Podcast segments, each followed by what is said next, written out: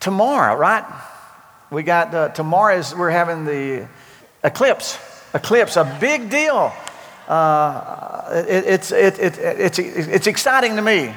Now, some of you may have been around for the last one. I you know, haven't, but, uh, but it is exciting. And, and um, I was, I was kind of looking at things. There was, a, there was a total eclipse in 1806 that came across the, the part of the United States from the north, uh, uh, New England, down through that area. And, uh, and I was, when I was looking on the, on the, internet trying to find some stuff, I ran across, there's a website I've mentioned before called wallbuilders.com. David Barton. David Barton is a great Christian historian, fantastic Christian historian.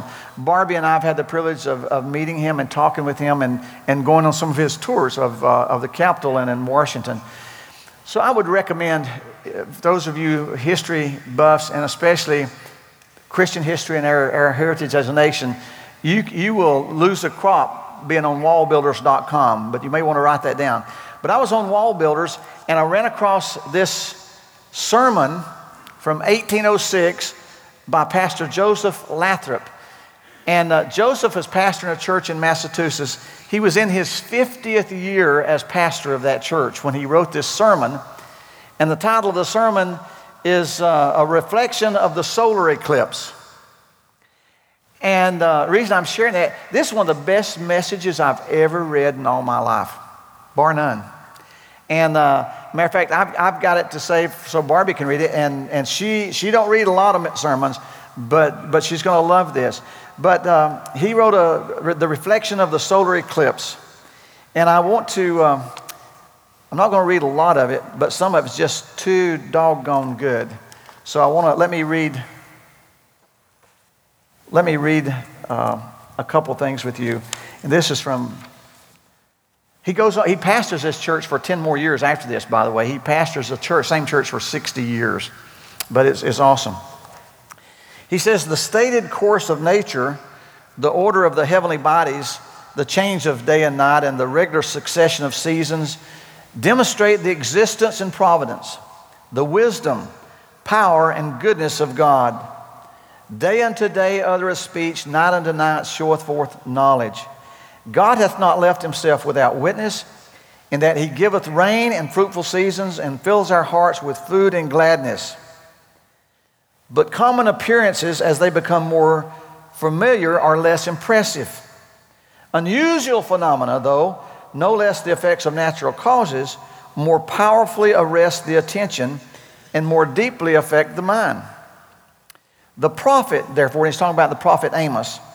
The prophet Amos, therefore, predicting some dire calamities on the house of Israel, alludes to an unusual and solemn appearance in the skies, which probably they had lately seen a total eclipse of the sun in the midst of a clear day. And then he quotes from, from Amos Thus says the Lord, I will cause the sun to go down at noon, and I will darken the earth in the clear day. The phenomena which we beheld on Monday last, he, wrote, he was preaching this the Sunday after the total eclipse. The phenomena which we beheld on Monday last will naturally lead us to understand the words as poetic descriptions of a solar eclipse. He continues we see innumerable worlds rolling around us at vast but various distances with different and inconceivable speed. These all perform their motions with regularity and observe their times with exactness. They obey their destination, they keep their order, they never interfere. I thought of the summer camp theme answers. What a creator! What an awesome God. He continues Shall we not fear the power, admire the wisdom, adore the goodness of that being who made and adjusted, who sustains and directs such a stupendous system? That's our God. What an awesome, awesome God we serve. Well, you'll want to you'll want to go uh, and look this up and find it. It'll, it'll, it'll bless you. Uh, by the way, I, I, was thinking about the eclipse, and, um, and, I, and I thought about darkness when Jesus, when Jesus was crucified. remember there in, the, in the, the Gospels tell the story that uh, after when he on, during crucifixion from, from 12 o'clock to 3 o'clock there was darkness over the whole earth i had craig i said okay i want you to, to research this but obviously it wasn't a, an eclipse because the darkness lasted for three hours. It wasn't a solar eclipse. It was a supernatural act of god and it wasn't just confined to a small band. What they say the total eclipse is what 60 or 70 miles of total eclipse and we're right in that? That's awesome. And then, uh, and then those that are going to see partial eclipse, maybe 100 or 200 miles, I don't know, somewhere in there. But the Gospels tell us that when Jesus died, darkness was on, on the face of the whole earth for these three hours. Wow.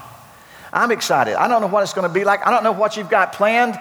Uh, when it's a big event like that, I, I, I automatically think of food. So I'm, I'm trying to talk, talk Barbie. It'd be a great day to cook cook out, cook in, cook often, cook a lot. I just, you know, we'll, we'll cook, we'll eat, we'll watch, and, and just see, see what happens. Uh, it's exciting.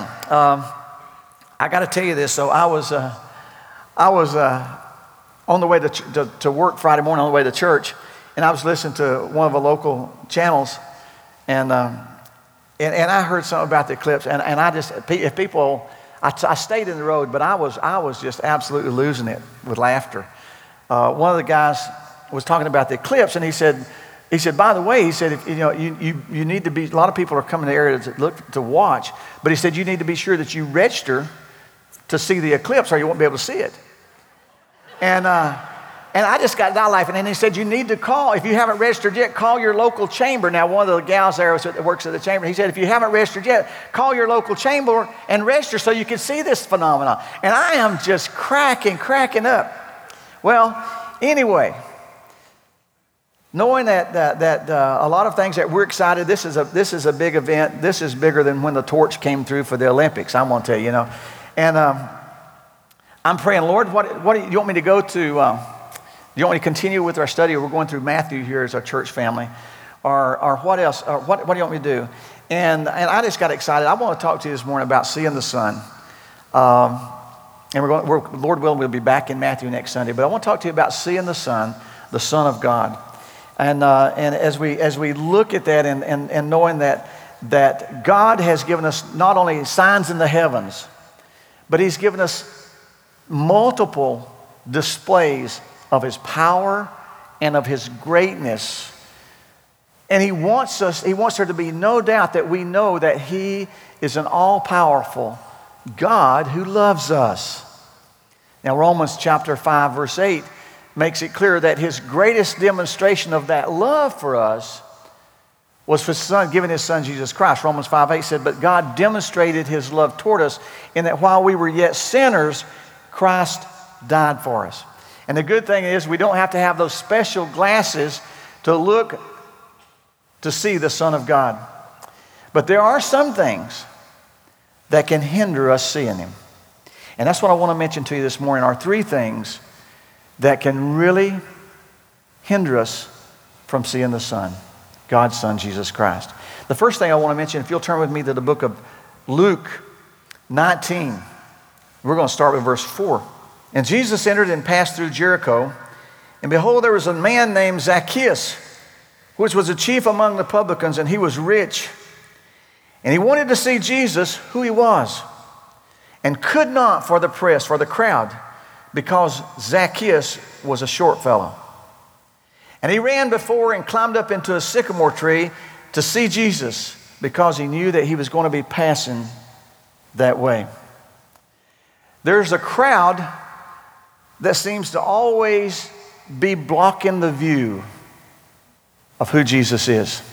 Zacchaeus was a, uh, he was a man that was, uh, he wasn't very well liked in his community, most likely because he was a publican, he was a tax collector, and he had amassed his wealth from collecting taxes. And the way that worked is the Romans put a quota.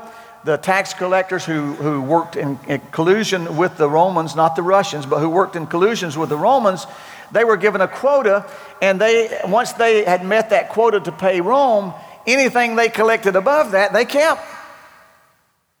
And it's, it was, it's obvious from this story that Zacchaeus had kept a lot. He had overcharged a lot.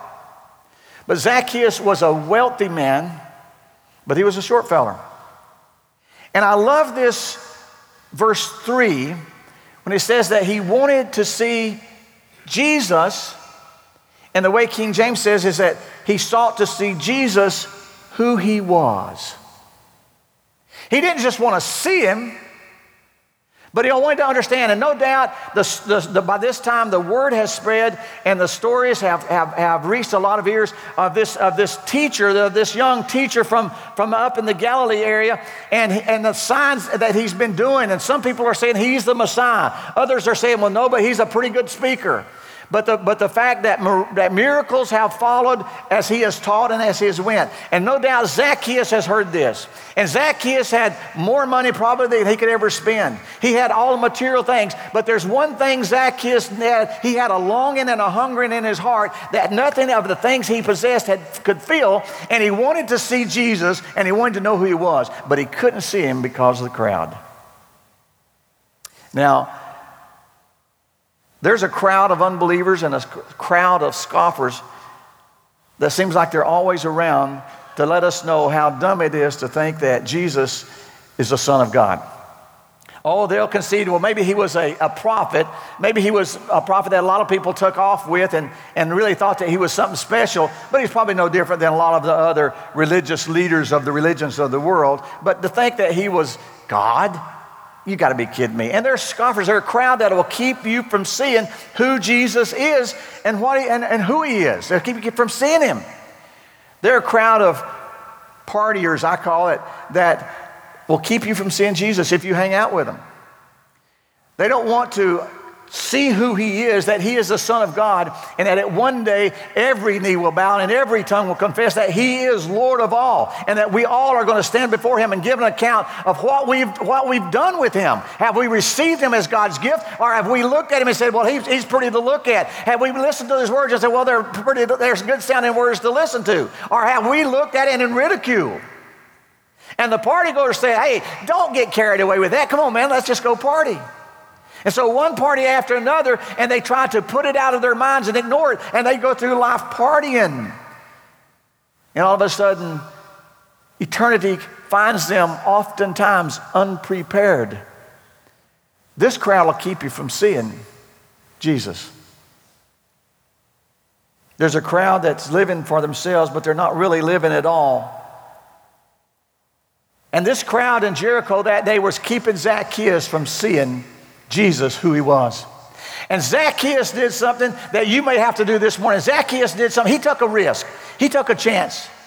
Zacchaeus, in his, in his wealth, in his pride, Zacchaeus did a daring thing. He runs ahead of everybody. He thinks if they keep going down this road, they're going to pass, and there's a bunch of sycamore trees up there. And Zacchaeus runs ahead of everybody and he climbs up in the sycamore tree. And in doing that, the risk he took, because I am sure that there would have been more than, a, uh, than several people in the crowd that would have loved to have seen Zacchaeus perched up in that tree. Well, look up there at that old fuzzy squirrel. Look at him. You know, it's a good thing he's up there. If he was down here, we'd walk all over him. He risked ridicule. He risked being made fun of. He risked being uh, all these things happening to him because his desire to see Jesus outweighed the risk. And so he ran ahead and he got up in a sycamore tree.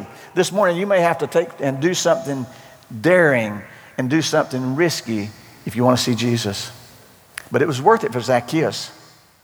Because when Jesus came by, he looked up in the tree and Jesus invited himself. He invited Zacchaeus down and then he invited himself to go home with Zacchaeus. And I'll tell you, if you read the story, Zacchaeus was never the same. Because if you read the story in Luke 19, the song that Adam and the men sang, he changed that day. And his change was evidenced by a change of heart. Because before Jesus left, after they had eaten and had their talk and conversation before Jesus left, Zacchaeus was done saying, Hey, listen, everything I've took wrongly, everything I've, if I've took four times too much, I'll, I'll, or if I've took too much, I'll repay it four times or ten times. I'll just, I'll, I, you know, all of a sudden, those things lost their value when he found the pearl of great price. He saw Jesus. Don't let people keep you from seeing Jesus. But there's something else that can keep us from seeing the Son. Go with me to Matthew chapter 19. Matthew chapter 19. We're going to pick up in verse 16. And behold, one came and said to Jesus, Good master, what good thing shall I do that I may have eternal life? And Jesus said to him, Why are you calling me good? There's nobody good but one, that's God.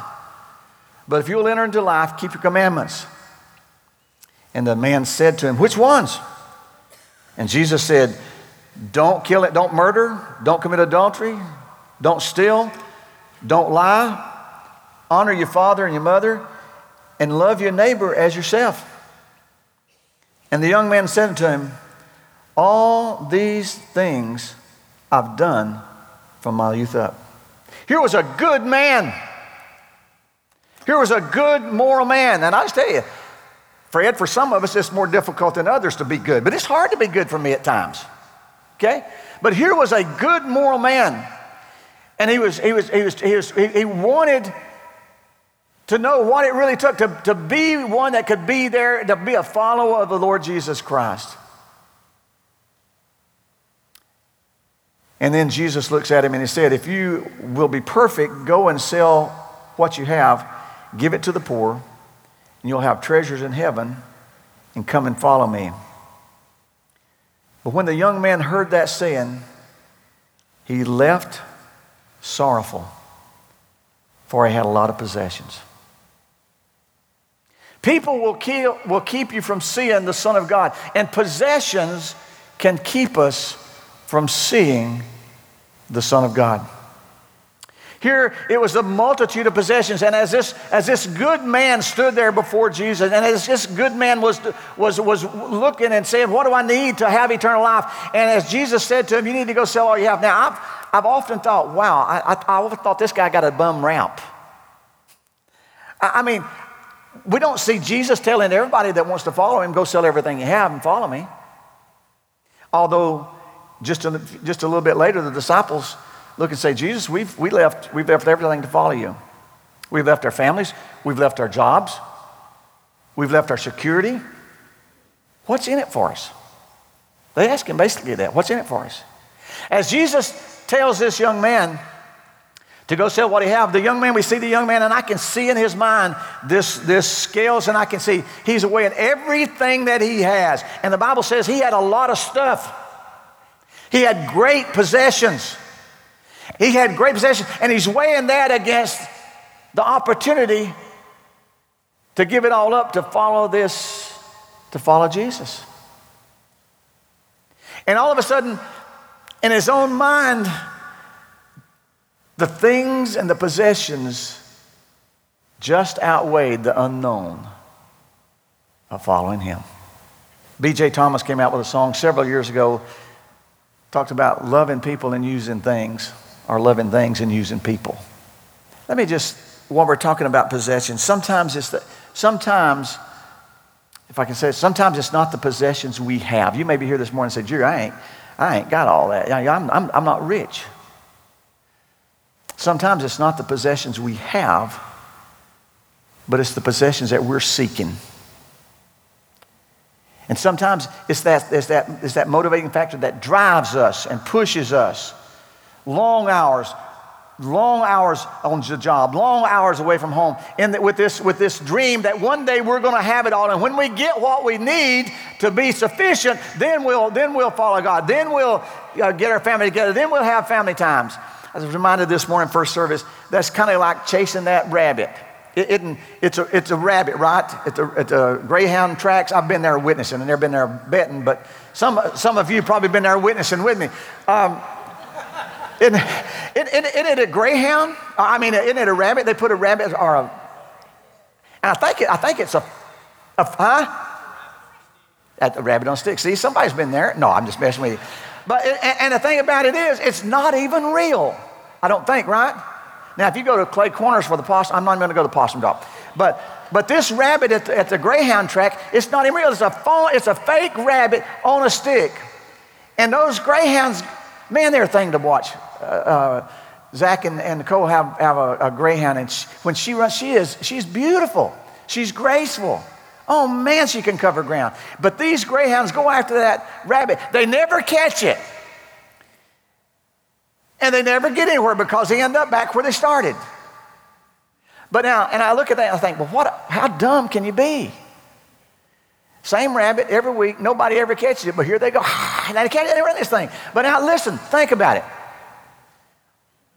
Can't we be just as dumb?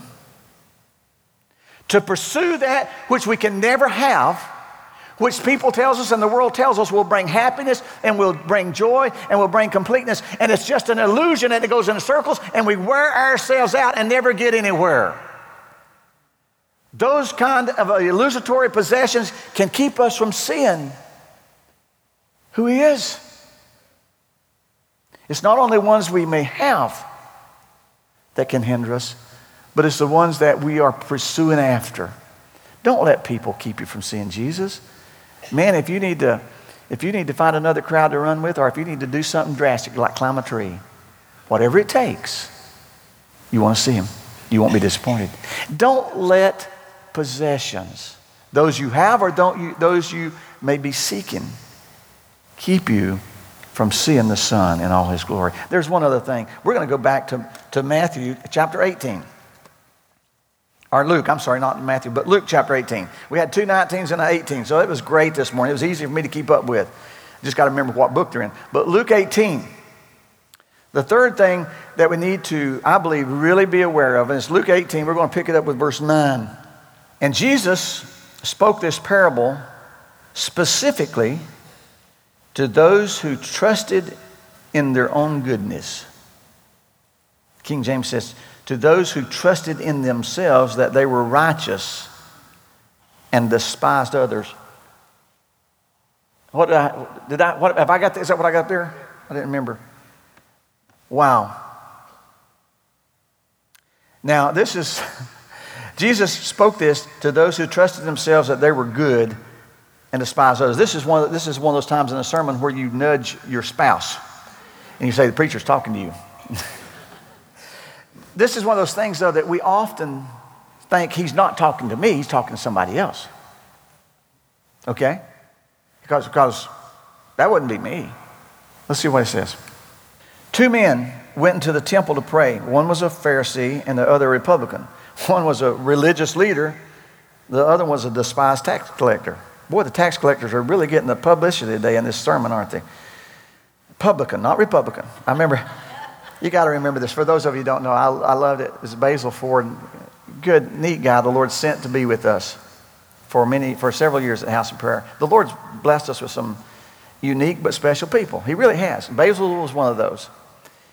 And I remember one Sunday, something I said something about this portion of scripture about the, about the publican praying himself. Basil was sitting on the front row, and it was probably about October at that time, and Basil, Basil hollered out, Vote Republican!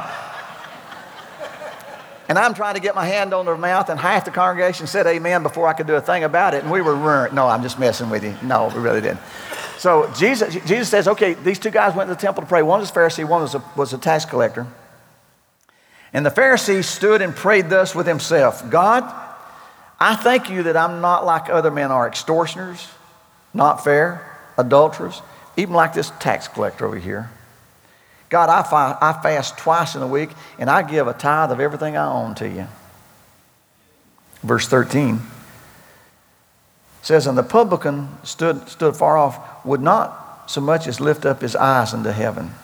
Now, when I read that, and I don't want to put words in, in, in, the Lord's mouth, that's for sure. But when I read that, I think Jesus is saying, and, and the publican couldn't even look up. And the implication to me is that here is the religious leader looking up. God, I'm so glad of what you've done. You know, I'm so glad of who I am. And, and look at look at me. I'm look at God. He was looking up, but he wasn't seeing, was he? He was looking around. He was comparing. We need to be careful because pride will keep us from seeing the Son of God. And Jesus said that the, the publican wouldn't even look up. And he kind of, he, he beat, he just, just smites his, his, his chest And he cries out, saying, God, be merciful to me, a sinner. And Jesus said, I'll tell you, this man went down to his house justified rather than the other. The publican went down justified rather than the Pharisee. And Jesus says, For everyone that exalts himself will be humbled, and he that humbles himself will be exalted. I think I, I just, pride is seeing ourselves in a good light and seeing everybody else in a bad light. Here, this man could look around and, and, and listen, most of us, most of us, if we aren't careful, we try to look around and compare, and, and we, I'm, I'm, I'm, I'm not any worse than he is. May not be better, but I'm, and we look at this and, and we try to get a, a better eye on ourselves. And we can't see the Son of God when we're comparing ourselves with other people or when we're trusting. Notice who he said this to. You'll never see the Son of God when you're trusting your own goodness to reveal his face. And he looked up, if he really was looking up and he saw the Son of God, he would have realized he needed mercy. He would have realized that in the holiness of God, all our righteousness is like garbage. He and He alone is holy. Wow. Don't let people, don't let possessions, and don't let pride keep you from seeing Jesus. I've got tick, I've been tickled different. I, it don't take much to tickle me at times, or just make me chuckle. But and I understand. I understand that oftentimes people will say, "Well, why, why do you? Why don't you a lot of times open the altar and ask for people to come to the altar?" And I don't, I don't know. I, I grew up with that. And have, I, I have, there's everything good with that. There's everything good with that. There's nothing wrong with that at all. I just, I just, and, and that's how I was saved. Invitation was given, come to altar, pray. I was under conviction. I knew at nine years old that I, if I died, I was going to hell. Hadn't killed anybody, hadn't cheated on my wife, hadn't done hard drugs. At nine years old, I was that good. But when God's word was opened and preached, I realized that I didn't measure up. I realized that no matter how good a nine year old boy I was, and I had memorized a lot of scripture at nine years old. Again, but I realized I was lost and I need, that I couldn't go to heaven because I'd been good enough. There are, day, there are people today that look and they think that, man, hell was created for bad people. Hell was not created for bad people, guys. Scripture makes it plain that hell was created for Satan and his demons.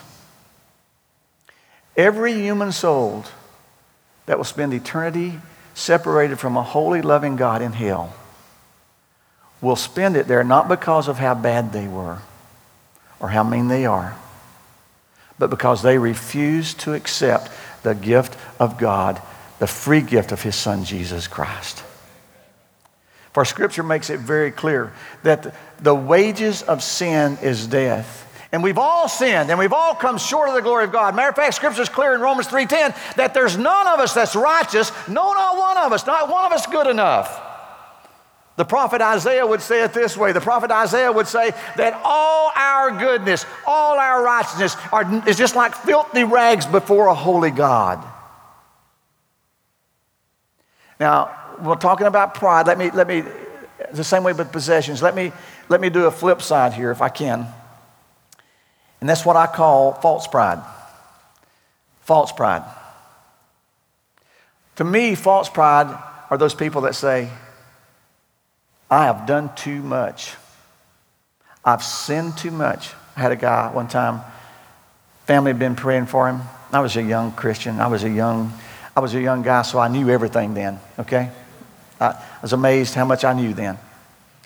Um, and I could tell you how much I knew. But this, this guy's family, and they came to me and wanted me to go talk to him. I went and talked to the guy, and he said, Jerry, he said, don't, don't even, there's no need talking to me. You're wasting your time. I've murdered, and he told me the person, I spent, I spent time for it, but, I, but I've murdered this person, and there's no forgiveness for me. Now, I'd love to tell you that I told him about the Apostle Paul, and I told him about others in Scripture. But it would be later before that man would ever come to salvation. But there are those, and Satan will use this, and Satan will, will have people say, I'm not good enough. I've done too many bad things. Jerry, you don't know how much bad. If you knew how much bad I'd done, nobody would like me, nobody would love me. And besides all that, God knows it all, and He, don't, he can't love me. I don't even like myself. And I want to tell you this by the grace of God and the mercies of God. When you don't like yourself, when no one else around you seems to be caring about you, you have a God in heaven, and you have a Son of God, Jesus Christ that loves you and died for you and gave his life for you because you are worthy of his love and grace. That's the mercies and the glory and the grace of our God. Don't you let false pride say to you, I ain't good enough. Because the God that I know and the God that I see in his son Jesus Christ specializes, specializes in those cases because those people have such a testimony. Look at the Apostle Paul. You know what? God, I believe God loves it. Jackie has a way of saying it. Jackie says it this way God's building a testimony in that person. And I love that because that's exactly what happens. Because where sin was great, what does Scripture say? Where sin was great, grace was greater. Oh my goodness. Don't let pride keep you from seeing the Son of God. It can do it. I don't have the big clock back there. They're cooking dinner. They're doing a good job. They got fans blowing it out. I said, don't blow it up this way this morning, please. They got fans blowing it out. But as we close, I want to go with me to Job chapter 19. I told you we had a lot of 19s and 18s. Job chapter 19 this morning. We're going to end up there. And I know that I told first service I was closing, and it was several minutes later. You know how that is. Just pray for preachers when they lie about stuff like that. They, they don't do it intentionally. Or just, say, we're in, a, we're in a landing pattern. Okay, we're a landing pattern. Sometimes you get on hold. Job 19. Situation with Job. We've talked about people, we've talked about possessions, we've talked about pride. And here's, here's, here's Job. And, and you know the story of Job. Here's Job. Job, uh, very possibly, could be uh, among the, among the, the wealthiest of the people of his day. He was rich in possessions. He had cattle, he had sheep, he had oxen, he had all, he had property. He had a family, he had a large family, and they were, they were, they were on their way to being just like daddy. They were awesome. Job was a good man. He loved God. Job was a great man. He had great possessions, and Job was a respected man in the community. People looked at Job and they say, He's got the blessings of God on him. Look, this is what it looks like when God chooses to bless a man. Look at Job. Look at Job. You want to be blessed by God? Be like Job. And then, in a brief span of time, crazy storm blew in, kills all his kids. One day. And then raiders begun rustling. They, they, they steal his cattle, they steal his, his possessions, kill some of his workers, take his possessions. And then on top of all that, as this is going on, and the news is coming like, like uh, the waves of the ocean, you know, just like bananas in bunches. Here's another, and he's, he's, by this time Job is afraid to look, see who's coming up the window because all they've got is bad news. All he's heard is bad news. Your kids have died. Your cattle's been stolen. Your servants have been killed. And then what happens on top of all that? His health. He loses health. And I just tell you, when I read this, You'll know how weird and you'll know how to pray for your pastor because I think of, a, of the scene from Princess Bride when the guy's telling the prince, after all, if you don't have your health, you don't have anything. I, that is so warped, and I, I, I try to put that thought captive when I'm here.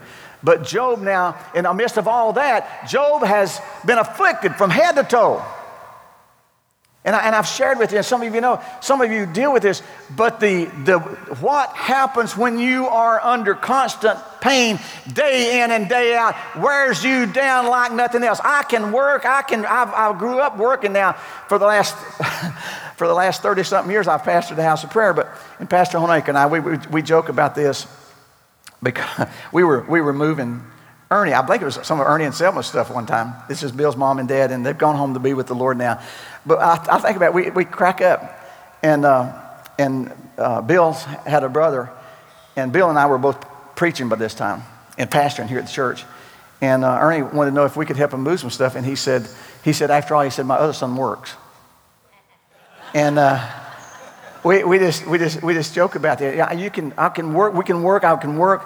But there's something about pain and just losing your pain. I mean, feeling pain and, and not knowing when it's going to end. And with Job, he lost his family, he's lost his wealth, his possessions, he's lost his health, and on top of all that, the wife that he loved, the mother of, his, of these kids that, that they've had, the one he loved dearly and no doubt loved him.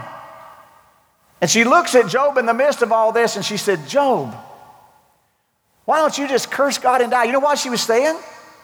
She was saying, Job, if this is how the God that you serve repays you, You've been faithful to him. You've loved him. You've tried to teach your children the right about worshiping him. Job, you've honored him in everything you've done. And if this is how he's going to treat you, with taking it all away and afflicting you like this, why don't you look up and shake your fist in his head, in his face, and curse him and die?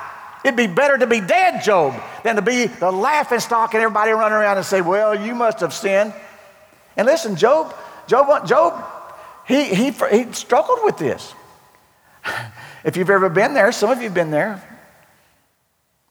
You've been there where, where things happen and you're saying, okay, God, what's going on here?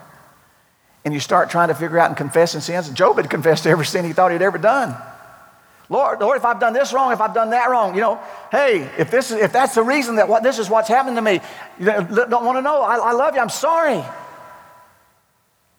And still, so Job is in the midst of, of one of the hardest times of his life, and and and he and, and it's in those times like that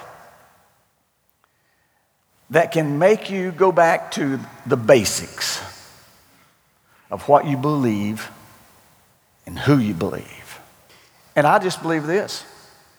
If the God that I share with you Sunday after Sunday, if the God that I share with my family, that I, that I love and that I give my life to, He can do what He wants to in me. I'm, he ain't got much to work with, but He can do whatever He wants to. If that, if that God is not worth dying for, you know, being there and trusting Him in those dying hours. I don't want to try to try Him just lie, try Him when I'm alive.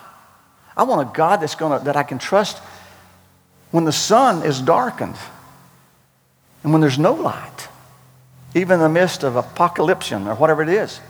That's the God I want to trust. And that's where Job was. Job 19, verse 25. Listen to what Job says about seeing the Son of God.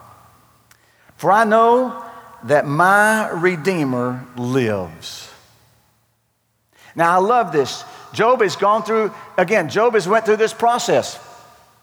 He's been in the crucible. He's, he's he, not only with, with, with kids, with possessions. Let me get a sip of this.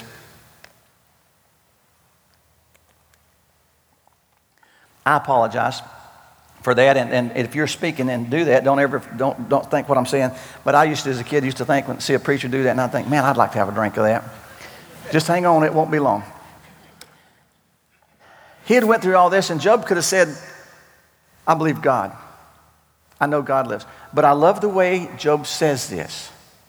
He said, I know my Redeemer lives. Job, Job, by faith, was looking beyond the sufferings and the afflictions and the separations and everything that was happening to him at that moment to a time when he would be redeemed and rescued and made whole. And he said, That's my Redeemer. And I know he lives. Let's, let's look and close it out.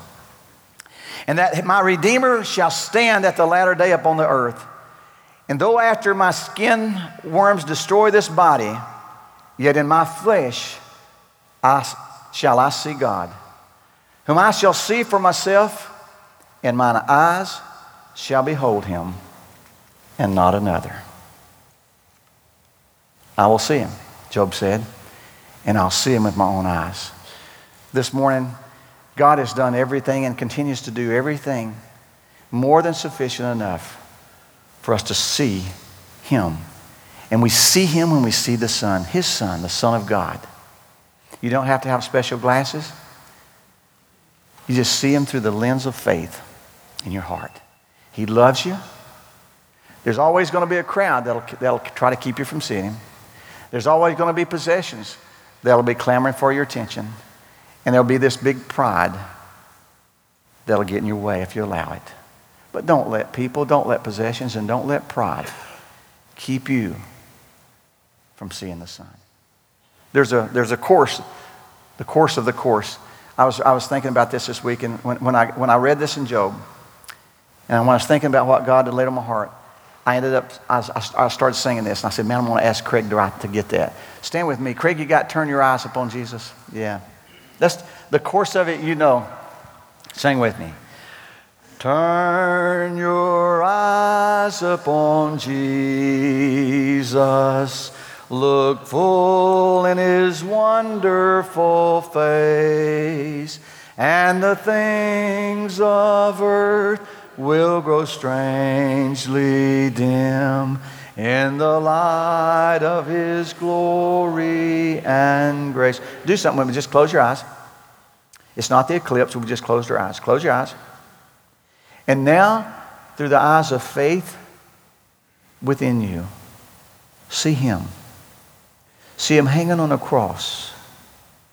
And see him looking down with look of love in his eyes and saying, I did this for you.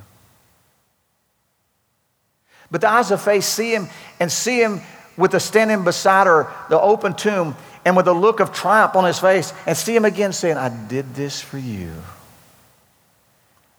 Now, with those glasses on and with your eyes closed, sing with me again this chorus. Turn your eyes upon Jesus. Look full in his wonderful face, and the things of earth will grow strangely dim in the light of his glory and grace. Right where you are, with your eyes still closed, but with those glasses of faith on. Let me pray. God, thank you. Thank you, Lord, for what a what a privilege and a unique opportunity that you're allowing all of us, Lord, if time, if you tarry, you're coming till tomorrow to see this eclipse. What a story. What, a, what an adventure. But Lord, a lot of people are going to be coming to look and see the time when the sun was darkening in the middle of the day. But we're so aware this morning that your son can be seen anytime by faith we look to Him. But there are things that'll keep us from seeing Him. There's people, all kinds of people.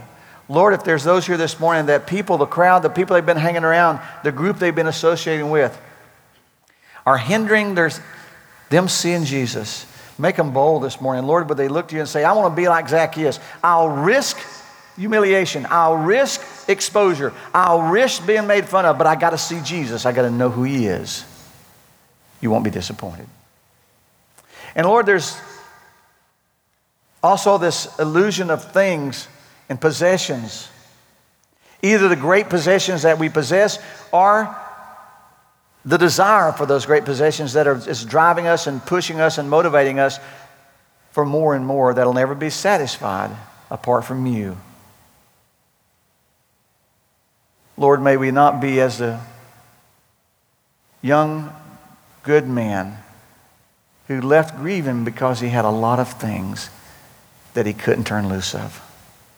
Lord, let us not hang on with clenched fist that which you delight in bestowing upon us. Don't let us let possessions hide your face.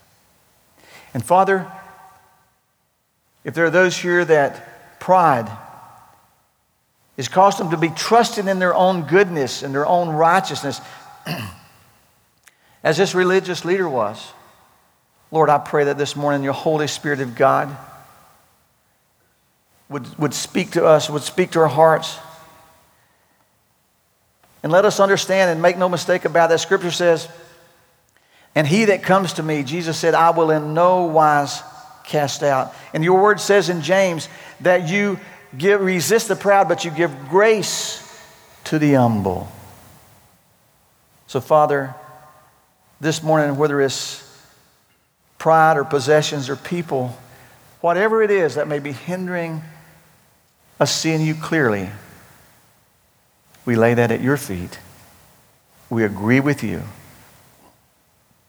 And we proclaim with Job that the one we serve, though right now may be dark, though right now may be hard, though right now may be painful, though right now may be unexplainable, though right now may be out of our control, yet by faith we have a Redeemer. And Lord, we will see him. We look to you and we see him. We see your son, Jesus Christ, who loved us and gave himself for us. Lord, may we be witnesses of that tremendous occasion of when we saw the sun. In your name I pray. Amen.